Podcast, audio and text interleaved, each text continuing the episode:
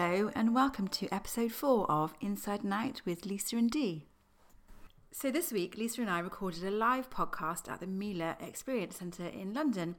Uh, we invited a live audience to come and listen to us whistling on, and we answered questions from the audience, and also we had questions which were sent to us beforehand.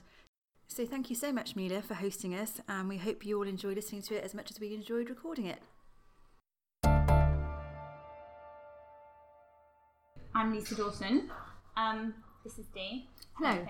Sorry, I'm just trying to get my technology right. testing, Yeah. I'm just getting the tech right. We're okay. We're okay. Um, and thank you so much for coming today. I know it's um not going to. it's kind of a one-off. We've never done this before, so we don't know what to expect. So we have basically got a load of questions here that we have been sent in, and we're hoping you might have a couple of questions, no pressure. Um, and then we're going to answer them, um, and then we will edit it all and send it out. Um, but it's lovely to have here have you here because it's so just so nice to do it in front of an audience. Dee and I usually just talk generally amongst ourselves. Ourselves, yeah. And Yeah. We, but we think we're really We interesting. bore each other. but only us. so it's quite a bit of a test. Okay. Thank you. So, um, well, should we do a bit of an introduction? Yeah, okay, so um, I started posting on Instagram almost three years ago. Three years ago in January, I'd posted on Instagram before, mainly my children, my dog, my feet, that kind of stuff. Um, but I hadn't really done anything to do with interiors, and I we moved up to York, and I discovered. Um, thank you. Um, I discovered a hashtag called My Style Photo Challenge, and it was a hashtag that people posted beauty stuff and fashion and all that sort of stuff. And I started posting pictures of my rooms as I did them up, and I aligned them. You know, like my house this month, where you align it to a picture. I started doing that, but it was more of a fashion beauty one. Anyway, and I realised I was posting interiors all the time, and then I noticed that Dee was posting interiors all the time as well. We were both posting interiors. We were posting all on the the same hashtag game, weren't we? And Yes. everyone was posting their clothes. If it's say the theme was blue, they'd post their, their blue jeans or their, their something. We- We'd always post an interior shot with blue in it because we just that was our thing. And um, you posted a picture, didn't you, with a Brigitte Bardot picture Oh yeah. in it. This And is I how was Dee like, and I met. "Oh, where-" I was like, oh, and I went, oh, I like your picture. Where did you get it from? And she went, I'll send it to you if you like. Did I speak just like that? yes. Um, If you look back at our old conversations, they're actually quite sweet, like getting to know you. Aw, Tinder and like. Anyway, but uh, yes, so that's how we met, and then we decided Mm-hmm. um, that we wanted to meet. So Dee said, "Do you fancy going on um, a well-known interiors workshop at the time?"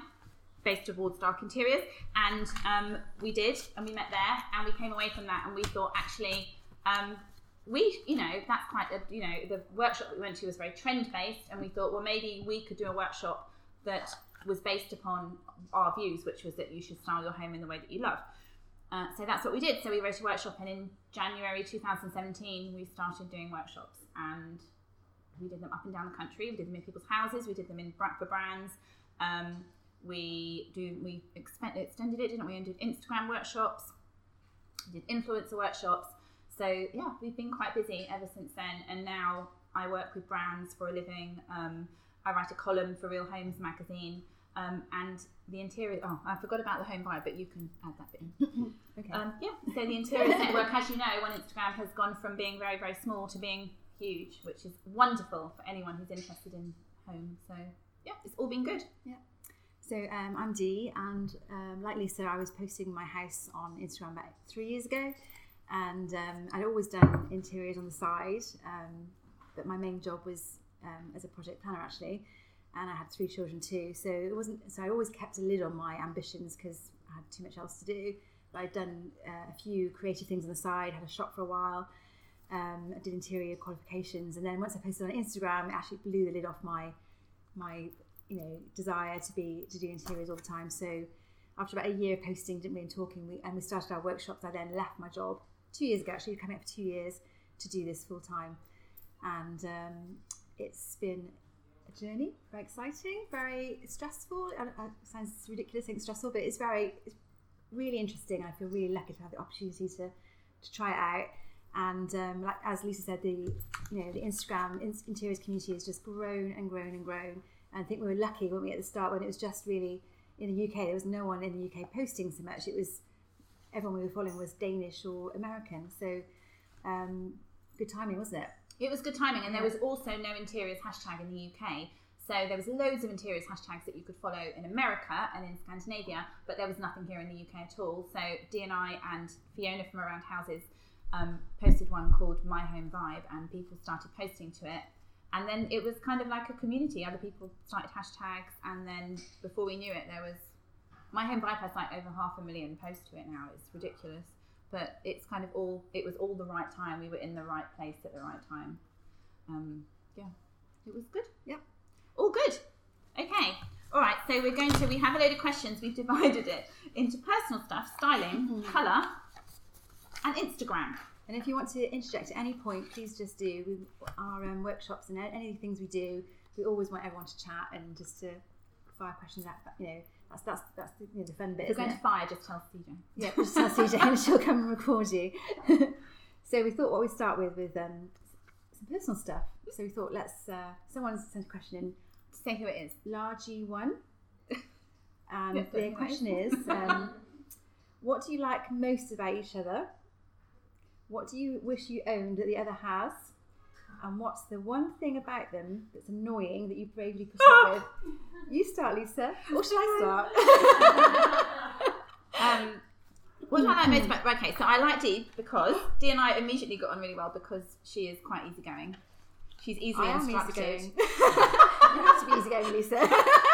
easily instructed. Um, I wish I owned your red Fiat. Do you? Yes, I like your Fiat. Oh, okay, Felix.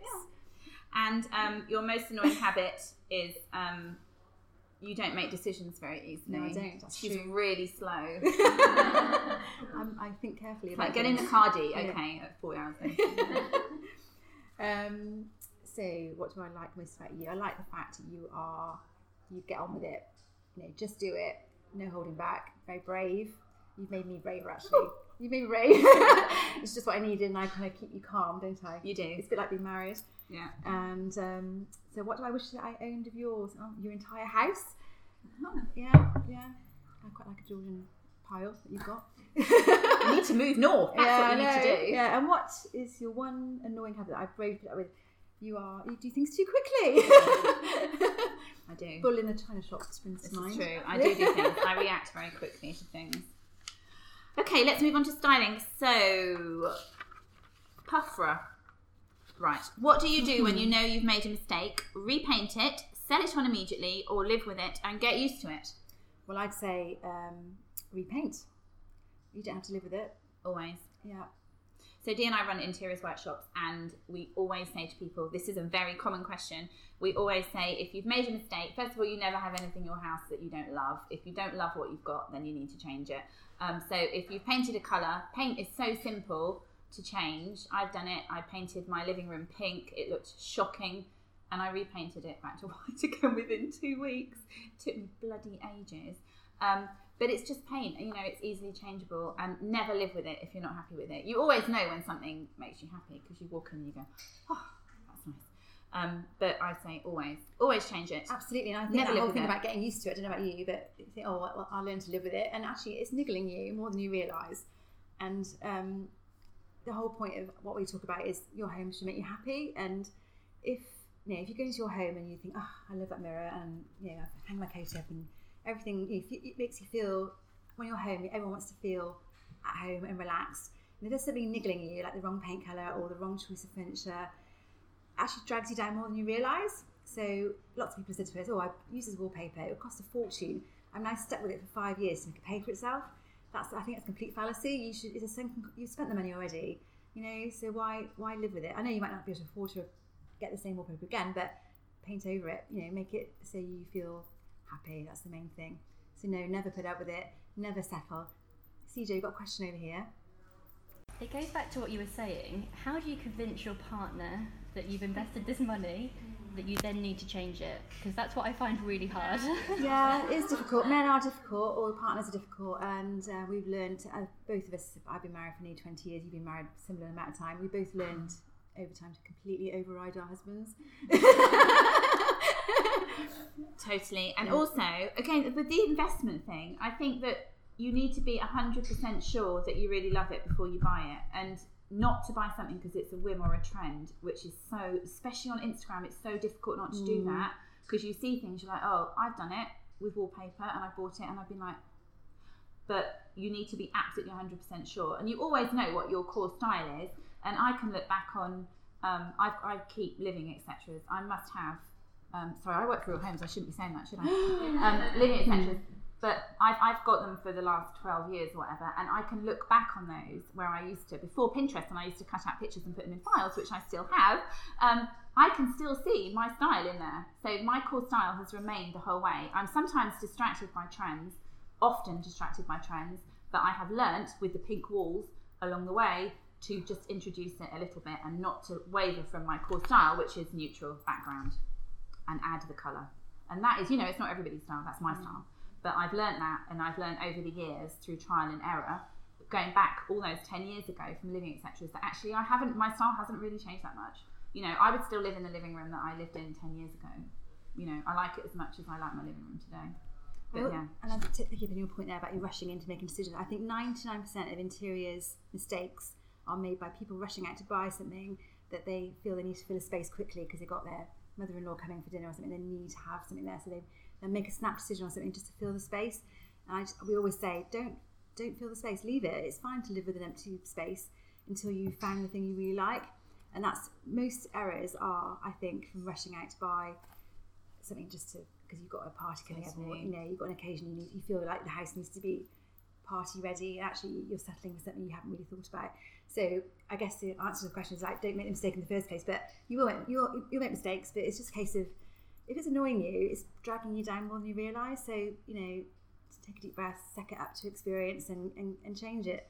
It's just don't rush into it. When I met my husband, we bought a brand new new build and we didn't have any furniture and we both worked in London all the time.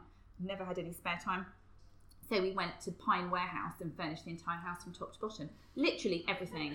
Li- um, honestly, every bed, bed, side cabinets, ev- every single thing in that house was pine. There was nothing that wasn't pine. It took me 20 years to get rid of it, like bit by bit, because we rushed in. We needed furniture. I didn't think carefully about what I actually liked. I just went and bought a load of pine. I upcycled the crap out of it over the years, just like constantly upcycling it. But um, yeah, eventually I managed to get rid of it all bit by bit. But it took me ages. it took me ages, but that's because I rushed into it. I didn't think about what I really liked. Yeah. So, right, another question then. Um, let's go on to Instagram, shall we? Sorry, no. Do you want to do No, you go ahead. Instagram. So, what are your top tips? This is from NMC Interiors. What are your top tips for growing your Instagram account and trying to get your name and business known? Well, I was just saying this to a lady over here, and I think the first thing to do is to put yourself on there. So, if you've got a business, presumably you love your business, it's part of you. So, you should totally only have one account and put your whole, not your whole life, but put whatever you're comfortable with sharing, but don't feel it has to be a branded account where you're just showcasing your product every day. Showcase, we think, your whole life or as much as you're comfortable with. So they love, people love the behind the scenes of a brand. Do you think? The most successful accounts who have interior shops online have one of three things. So they have pictures of their item in situ, picture of their item in people's homes, in their own home, pi- pictures in the shop, pi- pi- pictures of their items in situ, and then pictures of themselves as a person because you can absolutely guarantee that people are more likely to buy from someone if they know that person. So a really good example of that is um, Shelley from Hillary and Flo, who has got a huge Instagram account. She's been doing it for as long as Dee and I have, but she puts on pictures of her stuff in situ, pictures of it in people's homes, and pictures of herself, and also pictures of her that she finds inspirational that fit in with her feed. So that mix up is a really good way of um, of building your brand, we think, and also using every single avenue that Instagram has, because that's what Instagram wants you to do. You know, Stories has got zillions of features on it. They're not there for nothing. You know, they're there to be used. You can do polls, you can do locations, you can do hashtags, you can do anything you like on there. There's just so many things to use. Swipe up, whatever. You know, they want you to use all of them. The more you use the, all the opportunities that Instagram has to offer, then the higher. It's very difficult to predict Instagram at the moment because it's very difficult to gain engagement. Um, there's more people using Instagram than ever before. It's gone from 400 million uh, when Dee and I first started to a billion users. So there's less to look at. Engagement is lower because there's more to look at, you know, and people are fussier with what they like. Um, but the only thing you can do is to just persevere by using every every single part of Instagram that it has. So never be scared of using stories. do the videos, do the still shots, do the swipe across, use the boomerang, use the super zoom, use everything, every single part of the stories that you can do, and that will help your account grow. Because the more you use those, the more you're likely to employ, uh, to appear in the explore feeds. Because yeah. the more people are looking at it, the more you're going to be seen, and it's very difficult. It used to be really easy to say how to grow your account on Instagram. Two years ago, we would say, right, post it this time of day. Make sure it's a good shot. Still counts. All of that still counts. All of that still use, works. the, use up to 30 hashtags. Use up to 30 hashtags. Now, I have to admit, even myself, I think, why am I using 30 hashtags? Because I'm not sure that it's helping my account. But two years ago, you could have said that. I'm not sure you can say that anymore. But I think still, even though But the rules basics still still remain. apply is Yeah. engagement, engagement, engaging on every, using all the facilities that Instagram offers, as you say, Lisa. And um, actually, that engagement it does bring you the followers. It, it might be quite a slog, but if you love your business and you love what you're doing with Instagram, then it won't. It'll feel like a slog sometimes. Mostly, you should still be enjoying it because even if your account is quite small, for me, the connections I made when I was growing my account in the early days are, are the golden times. I really enjoyed those, and now we've got bigger accounts. Actually, that's great, but you don't have that same sort of camaraderie and that support you had when you were when you were mm. growing. There's more people using it. connections, you It's, know. it's a big business. Yeah. Mm. Um, and you need to make your account stand out. Your pictures still need to be shit hot. You know, Mm. you can't putting a half-assed picture on is never ever going to work. It's got to be good. Mm. So your content has got to be as good as it could possibly be. Always, yeah. and that you know you can't just put a half-assed picture on and expect it to get likes because it has to be good. Um, it's always had to be good, but now it's even more important to do that than it used to be. But yeah, every single using every single avenue, mixing it up, and also if you're a brand, having people, if you're a business or a, sm- a shop, having people know you as a person, they're more likely to buy from you if they can see you and they they engage with you. You know, they chat to you on your feed, they're going to buy from you, and that from Dee and I have worked with loads, hundreds and hundreds of small businesses over the years, and those are always the successful ones, the ones that show their personality through their feed because it's a creative environment. Mm. Instagram is a creative environment and it wants you to talk. It's called social media because it's mm. social. You know, it wants everyone to engage. And I know that's quite hard. And that can be difficult to start doing that. But Yeah. actually, once you get the guts up and do it, you, you'll find that it brings you on. I think it kind of helps you to kind of it helps you to kind of grow in confidence if you can do it, and then you get some mm-hmm. feedback. And You think, Yeah. actually, I can do this, and it speeds up your development and your your journey through your business life. I think, you know, that's what that's my opinion anyway. Mm-hmm. And the other good tip is identify people with bigger accounts than you who you think would work well with your brand and ask them if they will collaborate with you. And lots of them will, will, will do that. But it has to be someone that fits you and you fit them. Don't just ask any old. I wouldn't go to any old person who's got loads of followers. I'd go to someone who, who resonates with you, who you've got synergy with. Maybe you might have a relationship already, but it's you know very again it's a very authentic. The best the best accounts and the best sort of um, results are when that connection is is It's equal. authentic. It's like a triangle. Yeah. So you have the brand, the account, and then you have your followers, and everybody needs to benefit equally from that. So if it's way too heavy in one connect in one direction, it won't work. Everybody has to benefit equally, and that is when the best collabora- collaborations come about. So that's answer that question. Do you think you you've spent long enough on that answering that question? like that subject. so what do you want to you answer? You ask the next question. Okay, so aha, here's a good one. From Esther Sinot one two three. My question is: Our love affair with Grey Greys truly coming to an end? I think it is. I'm afraid to say. Grey for sure. Yeah. Well, I think grey has been a brilliant colour because for this for our country because um, it's it's a brilliant neutral. It works much better with our light. So because it's such a dark country, especially in the winter, white can be a bit look a bit stark in the winter, whereas grey is much more of a soft neutral. So I think it's been a brilliant neutral for everyone, for a lot of people, especially me as well. And um, but like anything, we're going to get bored with it. I think everyone's, you know, especially the mood of the nation at the moment with Brexit, everyone wants a bit of to cheer themselves up a little bit. So there's definitely a trend towards colour. However, I do think you can add grey is a brilliant, Still a fantastic base. it's a brilliant base Yeah. to, to move on from as well. So, for instance, pink's coming up and coming. I think we talk about that later. Well, pink's been around for a while now, but it's not going anywhere. And if you've got a grey room, do one wall of pink. It'll go with your pink. It'll go with your grey, and bingo! One afternoon, you've updated your front room with colour. So, I think. Oh yes, I think. It's I think over. there's far more. New- I mean, neutral Yeah. is a big thing Mm. at the moment. Neutrals in general. Um, but I don't think grey will. I, I think it's not as popular as it was, but I don't think it's going to go anywhere. It's still a really good contrast to whether you like dark colours or light colours. It still looks really good with both. So, you know, when it comes down to it, you decorate your home the way that you love, and you shouldn't be. We always say you shouldn't be influenced by friends or trends.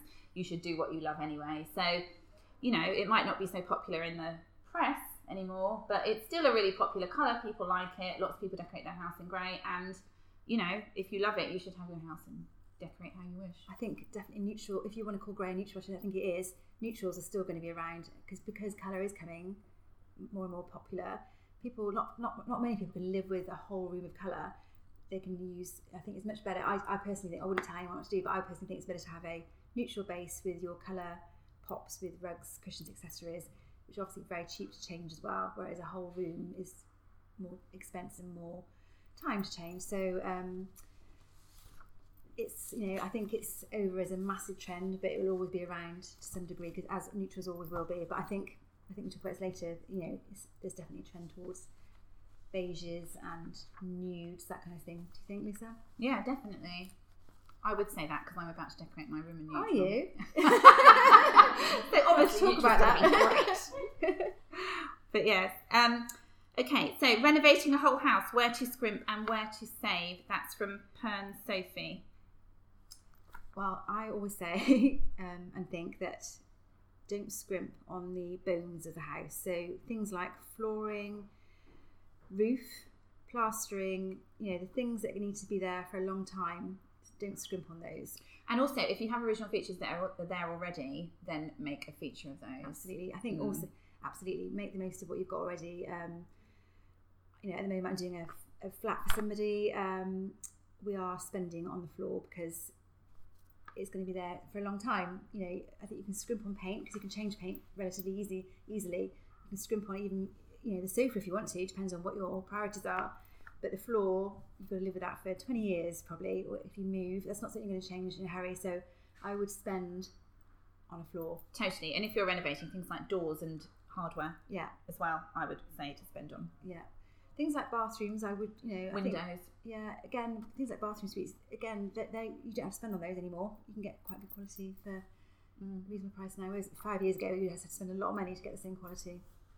Um, I would scrimp on accessories. You know, I, we, we, love mixing old and new, don't we? We love mm. mixing high end and and budget. So um, I would scrimp on things like cushions. Um, I love updating things, so I get you know low so we, I buy a lot of vintage for myself and for customers, and they all think I've got an amazing source of vintage. And my amazing source of vintage is eBay. so you can still get really good, really good value things on there, even now. You can. Even though everyone it's knows amazing. about it. I just bought a Danish vintage. Um, I can't. There is a really flash name for it, and I can't remember what it is. Light for my kitchen. Um, for a fraction of the price that the real thing is now reproduced for in Scandium or whatever. Mm. Unbelievable. It's yeah. brilliant. Yeah. I love it. So yeah, I'd spend on the core bones of the house. I would scrimp on anything else that you see fit, and that's different for everyone. Um, so another question here. This is kind of similar. Um, Caleb Simpson, what tips do you have for decorating around beige walls if you're a renter? So re- decorating a rented property. So presumably you can't paint it then. No. So um, art. Art. So accessories. Yeah, I would say art and accessories. So you can use so gallery walls, for instance, you're the queen of gallery walls. You can make you can build your own gallery wall in a rented place, and you can stick them on with command strips, which doesn't take the paint off. Command strips are amazing, and you can put them on if you're worried about nails in the wall, and if you're worried about the pictures falling off, then make sure you buy the picture frames, which are light with the what's the word? What is that word? Is perspex. it, is it perspex with the perspex fronts, which are much lighter? Instead of don't do what I do and put them up with, with the glass ones when it's too heavy and they fall off. So there's plenty of ways that you can take things on and off. And also, someone said to me the other day that you can now get wallpaper and murals which are peel on and peel offable. So if you're in a rented property, that sort of thing is brilliant. There's and, loads of ways of doing it, I think. Also, and also, you can change the look of it just by adding throws and cushions, and, which beige, are all affordable. a brilliant way of, of making beige look not boring is texture, texture, texture, texture. So totally. sheepskin rugs, chunky knit blankets, chunky cushions, linen, really slubby linens so actually, when you layer up different textures on beige, it stops looking boring immediately. Oh my god, I put an amazing picture on my Instagram today, Kelly Worser as well. Yeah. It just of a beige room basically with wood and um, layers of texture and fabric, and she's made the walls were beige and wood, and yet it looked just amazing. You know, beige walls are not bad anymore. No, they're not. As long as you add lots of texture, because what you haven't got in colour, you need to add interest elsewhere. And texture is really, and again, of course, you can take those things with you. So Absolutely. even going, even going out into the woods is my favourite thing to do. at the moment, and getting like big we don't need to know that, I Jane. foraging for, you know, we like don't need to know what you're foraging for. textured things like wood and twigs and things like that. So that's really that's a great way of, of making beige more interesting. There's a question over here, CJ. It's just on the subject of renting. Um, with generation rent, which is obviously a big thing in the media, and it's with millennials, it's just standard, as you know. Um, how do you think it's going to affect big brands? What, In not to buy things, you mean? Yeah, because because it's obviously going to have an impact. For example, I'm an interior designer, and I'm actually dealing with a lot of renters, but very affluent, mainly Americans who live in Notting Hill. So it's a different set, and Yeah. ni- and you know, budget isn't a question. But it makes me think going around a showroom such as this, which is beautiful, how it's going to affect brands going forward. Mm. I think that people are definitely moving more towards mix mixing old and new. So buying less new and buying more vintage. I would say. I do think people are dining out more as well.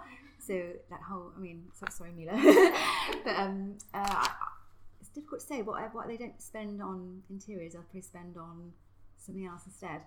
Um, I think we're going to be living in much smaller spaces. No, not in Notting Hill, but um, people are going to buy things. I think they'll spend their money on things which are much more multi-purpose. So maybe you know, um, I can't think of an example at the moment without saying the brand's name, but um, I. It's going to be they'll be spending their money on stuff that they can move around with them, um, not fixtures. Um, I think as well there is a definite move towards like buy cheap, buy twice as well. yeah, Yeah, but I don't. I, I, yeah, but I Well- don't. Sustainability, but Yeah. Absolutely, and I think so. My key demographic and Dee's as well. Um, the key demographic is between 25 and 44, but mainly the biggest demographic is between 25 and 35. And those are people mainly London based as well, so people who don't own their own homes and they rent. And I write a blog based on styling your home on a budget, so not spending loads of money. And they're my key demographic because I don't decorate my house purely in things which are brand new. I buy lots of vintage. I um, I shop. I, I sell to buy. So I sell to buy. So like I'm decorating my kitchen at the moment. I'll sell all the cupboard units and then I will use that money to buy something else. So I've done that in all the rooms in my house. I don't buy anything unless I sell something first. It's just the way that I work. Well, but it's sensible, you know. It's just, and I don't, and I also shop my home, which is a huge American thing to do. So if I'm redecorating a room, then I will, I can redecorate a room without even getting a paintbrush out because I can literally change all my furniture around. Everything I have in my home that I love. So because I love it all, I, it works everywhere. So shopping your home is a really good way of, of moving your furniture around and not having to go and buy new things. But definitely sell to sell to buy. That's what I do on absolutely everything. I look to what I can sell and or if I can't sell it, I free cycle it. You know, I free cycle it or absolutely. Yeah, Yeah. I think It's quite a big thing. It's quite Mm, sort of ironic when you make your living out of people buying yeah, stuff. yeah, Yeah. But actually, everything in the industry is like, you know, and, and in your heart as well. is absolutely. something Yeah. So it's a difficult line. It's a I think difficult line to tread. Yeah, there Totally. be a move because there's a Mm. move fashion, but not necessarily interior. I think it's not far. I think it's not far behind. It's not. I mean, I'm redoing my kitchen at the moment, and I'm not getting rid of any of the cupboards. All the cupboards are staying, and I'm sim- I'm going to sell the cupboard fronts, and then I'm having birch ply ones made, which is sustainable. Mm. So there's all I mean, there's all sorts of ways of doing it. But I think definitely the fact that we have a very DNI's core demographic is that sector, and they like the my most popular blogs, blogs are the ones I did one a couple of Christmases ago, and in January that was how I updated my bedroom without spending a single penny, and that is one of the most popular blogs I've ever written. I It's- it is because when I yeah. a lot of these talks, um, there's a lot of, you know, the panel are homeowners and, you know, some of us are lucky enough to home, Mm. own home, but a lot of the questions that come from the panel are millennials who, I'm, the first thing is, I'm never going to have my own home. Mm. kind of like a shift in your mind, you know, as homeowners, your mindset Yeah. as to what, they, what they're going to do in the future. Mm. And it could be quite good to sort of angle your business towards that. Absolutely, but they are Totally. as well as that. They've also the aspiration to raise, so they see what's on Pinterest and Instagram, so they want that look. So I do think they will spend the money, and because they are, I'm assuming more into into, into sustainability, then they'll be. I think that's why everyone's really into vintage because you can get that bargain, you know, that sofa for you know, a couple of hundred pounds, but it's got it's unique and it's got history, and then you'll sell it on as well. So I think there'll be much more people. Things will keep their value. That's that's, that's the clever way to do it. But it also answers your previous question negatively. You know, big brands may may well miss out unless they're savvy. Mm. I know I know IKEA are really on, into that at the moment, and they've got massive commitments to reduce their you know, carbon footprint by you know as soon as, as early as 2019. Mm. All their stuff's going to be made of recycled stuff soon. So I think they've got to catch up really quickly. People aren't going to spend money on new things, you know, until they do. Because you know, like I say, you know, that whole fashion thing. But you know, I think everyone's woken up overnight, haven't they? And it's going to be interesting. I mean, we've always done that anyway. We've always, you know, like my kitchen is 20 years old, and I've changed the doors twice. And that's what that's what I do because I wouldn't change the carcass because I haven't needed to. And whereas anyone else would go out and just check the old kitchen out and put a new one in. There's no need to. You, the carcass works, then just change the doors. Yeah, yeah. I've always no, I I've don't always done know, it. but I think that our I've always done demographic are Yeah. thinking more and more like Yeah. that for sure. So I've got my husband's got brothers who are ten years younger than him, who are in their mid thirties, and they definitely them and their wives they think that way. You know, they don't think about buying new. They go and they they look at you know uh, second hand charity shop recycled. They don't necessarily go and buy new things. It's just the way you know people. They live in London, they can't afford it. They don't. Yeah. It's interesting though. I find it really It's a, fascinating. yeah, it's a really and I- difficult line to tread, isn't it? Because you don't want to. yeah. know, yeah, yeah, Yeah, that's But as an interior designer myself, I, I I'm, I'm doing a, a basement flat at the moment. We bought, we're buying a mid-century sideboard to make the sink unit out of. Some of it's new, some of it's recycled. But, but we're asking ourselves, we're buying a sofa, but it's going to be rented. So you know, we're thinking, do we buy? There's no point buying new because it's going to get damaged anyway. So we'll go, we'll go, we'll go vintage on that with leather probably. So we're not.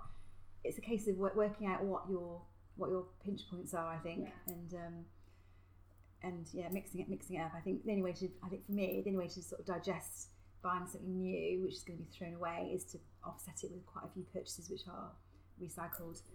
Yeah, that's what that's how I. But it's, it's moving faster and faster. I think. So it'd be interesting to see how the brands catch up. Yeah, yeah.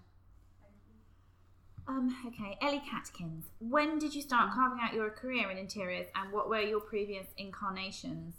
well, we talked about this a little bit earlier, didn't we? So my We previous incarnation was as a project planner for 25 years in a corporate job, and then on the side, I um, I think I mentioned this earlier. I did a interior shop from a vintage caravan. I did interior design qualifications on the side and um, an open university degree, which I never finished actually in art history. So that's my. I always had like a lean towards interiors, but I couldn't really invest myself totally in because I had to pay my mortgage, I had to raise my kids. So that's brilliant to see that younger people coming through now are actually encouraged to get their careers in their passion from day one. Because I wasn't, I had to get a I job definitely paid. didn't have that. No, no, it's very different now. I mean, our girls are ready to embark on this, and I'm not saying anything to them apart from do what you like, do what you like. Mm. Yeah, well, apart from watching YouTube all the time and like lying in bed all day, of course. um, so I did interiors on the side for a few, for two or three years before this, and now um, I'm doing domestic interiors and more moving into styling for brands now. So that's my incarnation. Your yours is more writing about it, isn't it? Yes, so I was a PA for years. So I worked for Topshop Top Man for a long time, and then I worked for Cisco Systems and as, as an executive assistant. But I was always a total and utter grammar freak, like really obsessively grammar freak. And then when I had my third child, um, I couldn't carry on doing the job that I was doing, and also having three children is really expensive childcare. So I started transcribing books and interviews at home, so I would listen to audio and type it, which is why I'm obsessive with grammar still. And uh, then we moved up to York, and I carried on doing that. And then I always, again, like Dee, I always had a shop on the side. So I used to have a shop on Not on the High Street when it first opened, when it first started, um, selling. It's ridiculous. I was so I used to sell sell French shopping bags before the shop started. Everyone was using plastic bags? And then, of course, Tesco started selling my twenty pound French shopping bags for like two quid. So that was my business gone, finished. So I did that, and then I had a shop on Etsy selling vintage furniture. Anyone who tries to do that knows for a fact that it's impossible to sell vintage furniture on Etsy because the shipping costs are so high, so you don't make any money. So I'd always had something like that going on, and then I started posting on Instagram, and then um, I started. When I first started on Instagram, I thought there must be some way of making money out of this, and I was writing a blog, and I started doing into. I'm not an interior designer, but I started doing home plans for people. So they would send me um, photos of their rooms E-decor, and isn't it? e-decor. That's the word. um, I'd get them to fill out a questionnaire and I would style a room for them and then I would just send it back. And there was no face-to-face contact. I didn't have to like speak to them or anything. But they would send it all to me. I would do it, send it back to them. I did that for a while, but I didn't really enjoy it that much. I kind of I'm I like doing my own house, but I don't necessarily like doing other people's homes, which is why I've never become or done anything, and why it's always very difficult to say what my job is because I don't I don't do that. Um, yeah, so that's what I do. And what am I put? Yeah, What's that? that's probably it. That was, and anyway, it just went on from there. So I started writing a blog, and then um, I still, I was still trying to work out how to make money from it, and then I started working with brands. That took a long time to come about because that is all again quite new. It's still, it's still really new, um, but it took a long time to be able to give up transcription and totally do what I do at the moment. So I probably did that about a year and a half ago. I managed to give up what I was doing and do that this full time. And now I do it more than full time. And now I'm trying to cut back. yeah. So, One or the yeah, so that- that's how we started carving out. But it's something we've always leaned towards anyway, and been, done it to various degrees as and when our mortgage and kids allowed. Mm. And but what's brilliant now about Instagram and any social media is it whatever you do creatively, you've got this brilliant forum now where you can share it, and you'll meet, you know, the people you meet on Instagram that you can sort of do business with or learn from. It would have taken you years to meet them in the past, and now they're all there. It's just a case of reaching out. That's why it's really important to put your real self out there because you'll get your real tribe coming back to you. And I think it's just speeded things up. It's sped things up so quickly. It has. I mean, when I met Dee on Instagram, I had never before met. I had lots of friends, but they never sure ever. Like, I did have lots of friends. I had lots of friends, but they none of them were interested in interiors. Like they would, they would just, you know, they weren't interested. And my house in Reading was. Like I had that Cole and Son trees wallpaper up three levels and everything, and I thought it was great. Nobody else thought it was great. They'd all come around my house and go, "Oh my god, my granny has that sideboard." That's what they would say. Nobody was interested. Nobody was interested in the sort of design that I liked. And then I went on Instagram and I discovered Dee, and then I discovered other people who got excited about paint colours and cushions. And I was like, oh my God, this is amazing. I've never ever met anyone who was interested in it before. And it was literally like finding a group of people who got excited talking about what was in the shops and how they were decorating or what paint colour they were going to use. And I was like, oh my God, it's amazing. And it was, it was brilliant. It's, and it, there was never before any sort of forum where you could find people with the same things in common is you know They have things that- in common with you It's that one year on Instagram is like seven years in real life because you because things speak because your connections you make on there and the conversations you have, you you talk because it's your passion. You're you're sharing your creative interests. You get you cut the small talk and so what- a relationship that might have taken several years to, to develop. Actually, it's really much quicker. So we've been we know each other in real life what two three years, Mhm. but it feels like longer, doesn't it? Yeah. Yeah, Too in a good way. I was gonna- I was being nice, you're horrible. they say don't they that facebook is for people that you know but you don't like and instagram is for people that you don't know but you do that like you like but you don't know. yeah And um, and that's very true yeah, so what the answer to the question is, what was the question? i can't remember okay what else have we got how do you persuade your husband to let you paint things pink that's bumpy and winnie well, you've already passed that test. You've got a i don't even mentor. ask him No. he has his job you see i have my job and Yeah. he has his job so i don't tell him how to do car chassis or whatever he does. So he doesn't, even know what he does. doesn't even know what he does. He says to me sometimes, "Do you even know what my job is?" I'm like, "No, No, and I don't really want to Yeah, um, and so he doesn't tell me how to paint a wall. Whereas So my husband's much go. more. I have to persuade him. So we haven't got pink in that. So I'm going to talk about yeah, we'll talk about pink, aren't we? So I am going to have a pink room soon, and Rob's not really on board. But I do think back to back to trends. Pink has been around for two or three years now. I mean, 2LG we saw today. They they were painting things pink six years ago, weren't they? Or doing pink bathrooms. So and I think it's not going anywhere. It's getting more and more popular. And also, pink was actually until Victorian times pink was for boys and blue was for girls. So this whole feminine, the whole idea of it being a feminine colour It's actually very recent. So I think in you know a couple of years' time, it's going to be such a standard colour.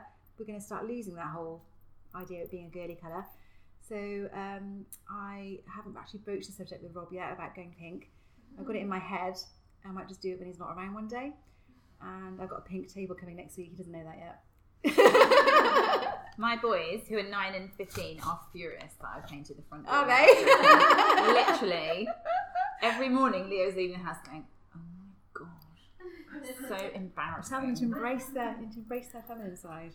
Good luck with that. Good luck with that one. Oh dear. So Right. I think I think it's a case of, you know, don't give them, you know, again as two long married people, not to each other, to our husbands, you have to know that they these blokes they think they they, they don't know what we're talking about. sorry, sorry, sorry, guys. but you have to kind of persuade them it's their idea in the first place. I think, or just use kind of basic bribery. Yeah. Does he? Well, he's in, he's Same. young. You see, he's like you know millennial guy. He's also quite cool, yeah. isn't he? My husband isn't quite cool. Oh, sorry. he is. He's quite. He's quite cool. I have got Rob to buy a floral shirt recently, which is a massive. Oh, victory. did you? We I'd see love to get Joe in a Yeah. floral shirt. We see some. So we're getting there. Oh. But these old, these are these, you know, our husbands are a bit older, so it takes a bit more persuading. But A bit older. Those haters, so they could well, you know, what I mean, they're not millennials, are they? Sorry, that's the nicest possible way. That's a compliment, by the way. I'm jealous. Right, where are Quickly we? move on before I make something else wrong. Okay. Oh. oh. Sorry about my laugh, everyone. laugh, laugh. Okay. Hmm. Can you see any more? Any more that you want to answer? so, Lisa Dawson, why did you choose York when you moved out of London? oh, because um, who's who asked that question? Ellie Catkins. Ellie Catkins. Um, because my husband was offered a job there, and I had never ever been north of Watford, and I was scared of the north. I didn't even know where Norwich was, so I was freaking out about it. And my long term plan had always been to move abroad because I was brought up abroad, and I always wanted to live abroad, and the timing was never right, or things got in the way. And then my husband was offered a job in York, and I cried. I literally cried. He was offered the job, and then um, we went up to see it for the weekend, and I realised it was beautiful. It's like Henley. it's like Henley, and um, I loved it. I absolutely loved it, and the people are really lovely, and York is beautiful, and it's a much more relaxed way of life, and it's only an hour and fifty minutes from London. And I was saying to someone earlier that I can leave my house at quarter past seven, get on the seven thirty-seven train, and be in London at half past nine, which is ridiculous considering I live in York. So I get sometimes I come down to London and I I'm like, oh my god, because I all my working life is spent in London, and sometimes I come down, I'm like, oh my god, it's so cool down here, and you know, there's lots of bars and everything's really great. And then I think, oh, maybe you know, we should move back down. And then I get on the train and I go home, and I get in my car and I drive into the countryside to my house. I'm like, no, this is what I'm saying. So I'm very lucky that we have such good commuter links, and I can come down and visit. But we didn't intend to stay, but now we're never going to move. Also, my house is now my job, so I can't move. Oh yes. Yeah, pretty much. Okay. So um, what colours and themes will you be decorating your homes with this year? So I am going neutral at the moment. So my living room is going to be 70s styly, beige, textured, desert, Indian, American Indian style. Not random at all. Quite a long, it's quite a long, quite a long Yeah. name. And uh, my sitting room, I'm going wall to wall wallpaper, which I've never done before, actually. I'm going to do clouds all over. I've decided I have quite a few gallery walls in my home, quite a lot. So I think the front room is not going to be gallery wall. I'm What she's just trying to say, have- she's overdone it. I've overdone it. can't say and in a I don't. I'm not. What look- the front room isn't giving me any joy. It's the room that I decorated for Remount Me Star Reveal, and when I walk into it now, it's had so much change of furniture in my massive room changing around thing that I do all the time that now I've ruined it completely. So I now need to reassess it. Um, so where do you both find your inspiration from? America. Yours is to be isn't it? perfectly honest, um, totally all the feeds that I love and follow and get inspired by are generally American. So one's Yeah. like um, Kelly Wearstler, um, oh, the flea market fab. Flea Market Fab, Liz Cameron, Um, uh, Emily Henderson, she's amazing. So she, for me, is a perfect example of exactly how I'd want to decorate. So she has the neutral backdrop. She mixes vintage. She mixes with old, with, mixes old with new, but she also puts some really key design pieces in there. And just the way she does it is so cool. She just does it brilliantly. She's an expert in texturing, layering, and all that sort I of think stuff. texturing is really, really the thing that a lot of people kind of don't think don't do enough. That's always that you know when you when you do your room, we, we talk about this in our workshops. Like you do your do your room, yeah. and if you like minimalism, if you like Minimalism. minimalism, I've had too much prosecco now. if you like minimalist, then you would just have you know a table, a white floor, white walls, and that's you know that- some people might find that boring. Others think that's just nice and minimal. But if you add a layer of rugs or just ju- just a texture, a plant. a plant, then it adds interest, and you can keep layering and layering until you feel you want to stop. And you know, if you look at Instagram, is brilliant for this. You can see people again; it's their own style, but they're just adding, you know, adding layers, and they'll add some more textures, and they'll add some more color, they'll add some more patterns. Thing you know, American, especially the Americans, they've got they've got it all going on, but that's what makes them happy. So I think we don't do enough of that. I think we're all a bit too reserved in this country. We think, oh, this looks a bit boring, but I'm not sure why. Just keep adding a bit more stuff. And again, it doesn't have to be expensive. It can be somewhere something from somewhere else in your house. So just try. We always say just try things out. I get my inspiration really from making lots of mistakes, but um, but not that big on Instagram, obviously, by the way. And um, yes, and I think also listening to yourself and seeing what you wear. Um, again, your core style, which is a thing we're not very good at in this country, is your house, the way you want to feel, is often how you've always decorated, as you said earlier.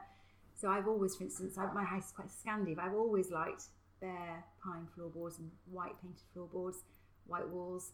And Scandina's having a massive moment at the moment because it works so well in our, again, with the, we've got a similar sort of weather to the Scandinavian, so there's the light and everything. But um, so if I suddenly saw, I look at 2LG's account and they've got this amazing carpet, I, think, I love that carpet. I know I would go off that carpet. Not, I, I love it in my house. I'd go off it very quickly. So that's not my core style. You can still admire it. I think once you start looking at Pinterest and Instagram, saying, you know, could I, you know, do I, would I wear that? Would I, have I always liked that colour? Have I always liked florals? The answer is no. It's not your core style. So you have to really tune in on, on yourself and what you've, what makes your heart sing. And it's different for everyone. Pinterest is a really, really good way to do that as well because I, I've been using Pinterest for years, although I'm not very good at it. I never actually pin anything of my own, but I like pinning other people's things. Um, but you, I've got things that I pin, pin, pin, and then I find I'm pinning the same thing, and it will say you've already pinned this like Two in years ago, 2001 yeah, or yeah. whatever. And that, the more you do that, the more you find you can see what your core style is. And sometimes I post inspiration pictures on my account, and I've posted those pictures like six years ago. You know, it's just I've I've loved them for years. There's a certain style that I've always loved and that I will always revert to. And when I'm doing my kitchen at the moment, I've got a folder at home, like I said, like 10 years ago. I have got, it looks like the kitchen that I'm doing at the moment. It's so funny. It's just learning and age. A lot of that comes with age and learning what you really, really love. But Pinterest is a great way of, of narrowing that down and working out. When I first joined Instagram, I was, I saw all the dark things going on. I was like, oh my God, I love that oh so much. And I'm not knocking, it. not knocking dark, by the way. I'm saying I was really, you know, kind of inspired by that. I thought, right, I'm going to have a dark room. This is amazing. And I painted one of my rooms dark, and it does look beautiful. And when you put your pictures on it and your And items, greenery looks amazing. it just looks, it just show, it just makes everything pop. It does look incredible in photographs. But we actually never go in that room because it's actually for, for us. I'm a sun lover and I love the outdoors. It's actually kind of brings my mood down because that's me. So I was very inspired by Instagram, but I actually went off my core style because if I'd asked myself the question, I would have thought, do you like, you know, do you like grey skies? Like, no, I don't. I like sunshine. So I, why would I paint a room that's going to look like a grey day? but I didn't, you know, so I think if you ask yourself that question, that's the most, if you're getting overwhelmed, which lots of people say this, they get overwhelmed by all the things you can see online, just keep asking yourself, would I, would I have that? Norm? Is that something I've like always liked? Would I wear that? Yeah, that's so Um, true. I did and how same. do, how do I want to feel? And if you're not, if you're a, a sunny person, outdoor person, then I don't think you know that trend is for you. But you know, as Lisa said, just keep pinning, pinning, pinning, and you will end up going back to where it'll, it'll lead and you you do right make place. mistakes. When I moved into my house, I was desperate. They had this shop in York called the Imaginarium, and um, it's all dark, even the ceiling and everything. It's all downpipe. The whole thing was downpipe, and I was like, oh my god, it's so cool. I really want my house like this. So I went in and I decorated the whole of my dining room in that in that color. Nobody went in it. Literally, nobody went in it. It looked really cool. It looked great in photos. Nobody went in it. The children weren't doing their homework in it. Nobody would go in it because it didn't make them happy. But other people feel And it was an cocooned absolute by that. bastard to paint over as well. Just in case you were ever considering painting, it took six no, painting's coats. really easy to. Re- it's really quick and easy to redecorate unless you're painting it black. Terrible. We've got one more question. We've got some. We've got a couple more questions here, just to go the full hour. Anyone else last chance here? Don't all rush at once. Uh, how can two identical pictures posted at the same time of day, etc., perform so differently? This is very true on Instagram at the moment, I think. Do you not think? oh, oh, wow. I've never posted two pictures the same on the same day. So That don't doesn't even make sense. How can two identical pictures posted at the same time of day perform so differently? So if I posted a picture of my hallway and one day it got 20,000 likes and then I posted it the next day In and it got dreams. 5,000. yeah, well that's, so Yeah, so that depends, suppose so. depends a lot on the day of the week. So again, as Lisa said earlier, um, the algorithm's a lot, a lot less predictable these days. But I could have said to you a while ago, actually, if you post that picture on a Sunday night or a Monday night, Yeah. you'll get loads more likes on it than no longer. any other time of the week. That doesn't really apply anymore. So Sunday night was a brilliant time for engagement because I think everyone's trying to distract themselves from going back to work the next day. So they're all online trying to forget about you know Monday, and then Monday everyone's fed up with being back at work, so they're on there. But then once they get into work, into the work mode, they're on it less. I think during the week Yeah. that's how it was. It doesn't seem to apply anymore. It's hard to know. It's really all about yeah. engagement. And I think the thing with Instagram now is that you should post it because you love it. It can be very demoralizing if you don't get the result that you want. Um, and it is demoralizing when you spend a lot of time creating content and you make it as best you can. But, um, you know, there's a lot of people using it, and really the thing to do, I suppose, is to do it because you really love it and just do it, post it for your own satisfaction. But the, the best time to post is always going to be when everyone else is on Instagram as well, and that is Yeah, in the evening always. whenever when the kids are in bed, or it's always going to be that because you know people are around, aren't they, doing on their phones. So morning's a good time to post, so that might do quite well eh, first thing in the morning, but it'll it'll drop off because everyone's gone to work, so no one's engaging anymore. Also, personally, what I've found is that my most successful pictures are successful in conjunction with lots of feedback on DM. So, for example, when I decorated my hallway and I put the picture of, of my hallway as I did it, I put it on um, in, on my stories. I got hundreds of DMs, like one after another. They were just coming in, coming in, coming in, coming in. Lit 300 in an hour or something stupid. And then I posted the actual picture and it went mental. Right? And it's because I'd already got that engagement on my DMs. Then then I posted a picture to back it up, and then it just went. It got like nineteen thousand likes. Right? So it was ridiculous. And in fact, the same thing happened to a lower extent the other day when I put that pink door on. So I posted a picture of the pink door, and I got loads, hundreds, again, hundreds of DMs. Um, and then I posted the picture of the pink door, and it got thousands of likes. So it's like you get the, that engagement of, of people hitting your stories, and then that reacts. That's my own. That's my personal opinion. I cannot back that up by anything. No. But that is Maybe it's just because it's a good picture. Do you find your engagement better on stories than you do on your feed? stories absolutely. I think I think it's very difficult. There's a lot of people using Instagram, but everybody watches stories. So we, we noticed this about a year ago, didn't we? When stories first came out, we were having meetings with various, you know, brands and things, and the, and the and the the people that work for these brands are quite young, and they would be talking to us in a meeting, and they have their phone on, and they were having their stories be going the whole time. So that's the way they that's how they get their bite-sized information now. So they're watching the stories. Not, not, not I wouldn't do that, but lots of people lots of people use Instagram are doing that. So and um, definitely again the algorithm is not very predictable but we definitely we've seen up until recently if you do a lot of stories especially talking stories it's you'll get more engagement on there people love it anyway they just like to talk to you but it has a direct result on your engagement on the rest of your on your grid as well because you're just it's you know It's it, puts, true. it puts you at, it puts you at the rankings because you're using it So my um, impressions never really falter. Falter. They kind of fluctuate very slightly, either up or either down. But my impressions stay the same, which is the which is the figure that everybody wants. They pretty much stay the same all the time, and that is not really dependent on how my feed is performing, but it's totally held up by my stories because my stories are always get loads of they always get loads of hits. So but you know, using I said before, but using every element of the story function will can only benefit your account. I mean, there's no proof. I have no idea. This is only from personal experience. You know, I can't say this for sure, but from my personal experience, I find that me using stories and interacting, and of course, always interacting on your post on your feed as well. So don't just post a picture and then go off and like have a bath or whatever. Like if you're going to post a picture, and Dee and I have said this for years, still post a high. picture, literally sit. I know this sounds ridiculous, but literally sit with your phone and answer every question as it comes in, and do it for an hour. for about an hour. So that's, For about an hour. that's why it's good to do it in the evening when you you know you have you're sat there watching telly anyway, presumably. So you can just go reply, and that's um it's good manners. I think we only did it. In the We did it originally good because it was thought, well, polite. because we saw that that's what was on the hashtag. I thought, oh, Yeah. they're saying thank you. If I if I hadn't known that, I would have said nothing because I thought it was a bit I'm not sure what to say. But we said, oh, people are saying thank you. We'll, we'll do that. Not, unbeknown to us, that was what helped helped our accounts to grow because we were engaging and we didn't know that. So we looking back, we realised that all the posts where we had loads of chats with people, that's They were the our- best the best performing posts Post. because we chatted because because of the engagement. I think my one thing is the lives.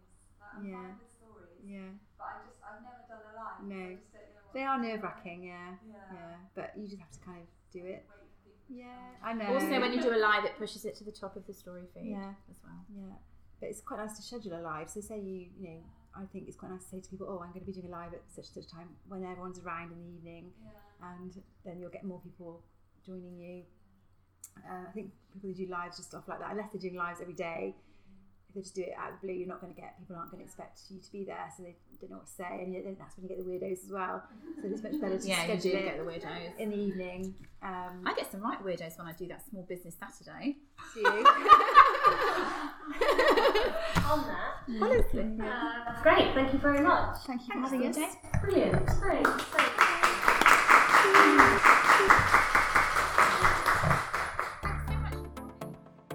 If you like our podcast, please like and subscribe, and we'd really appreciate it if you left your feedback. Thank you.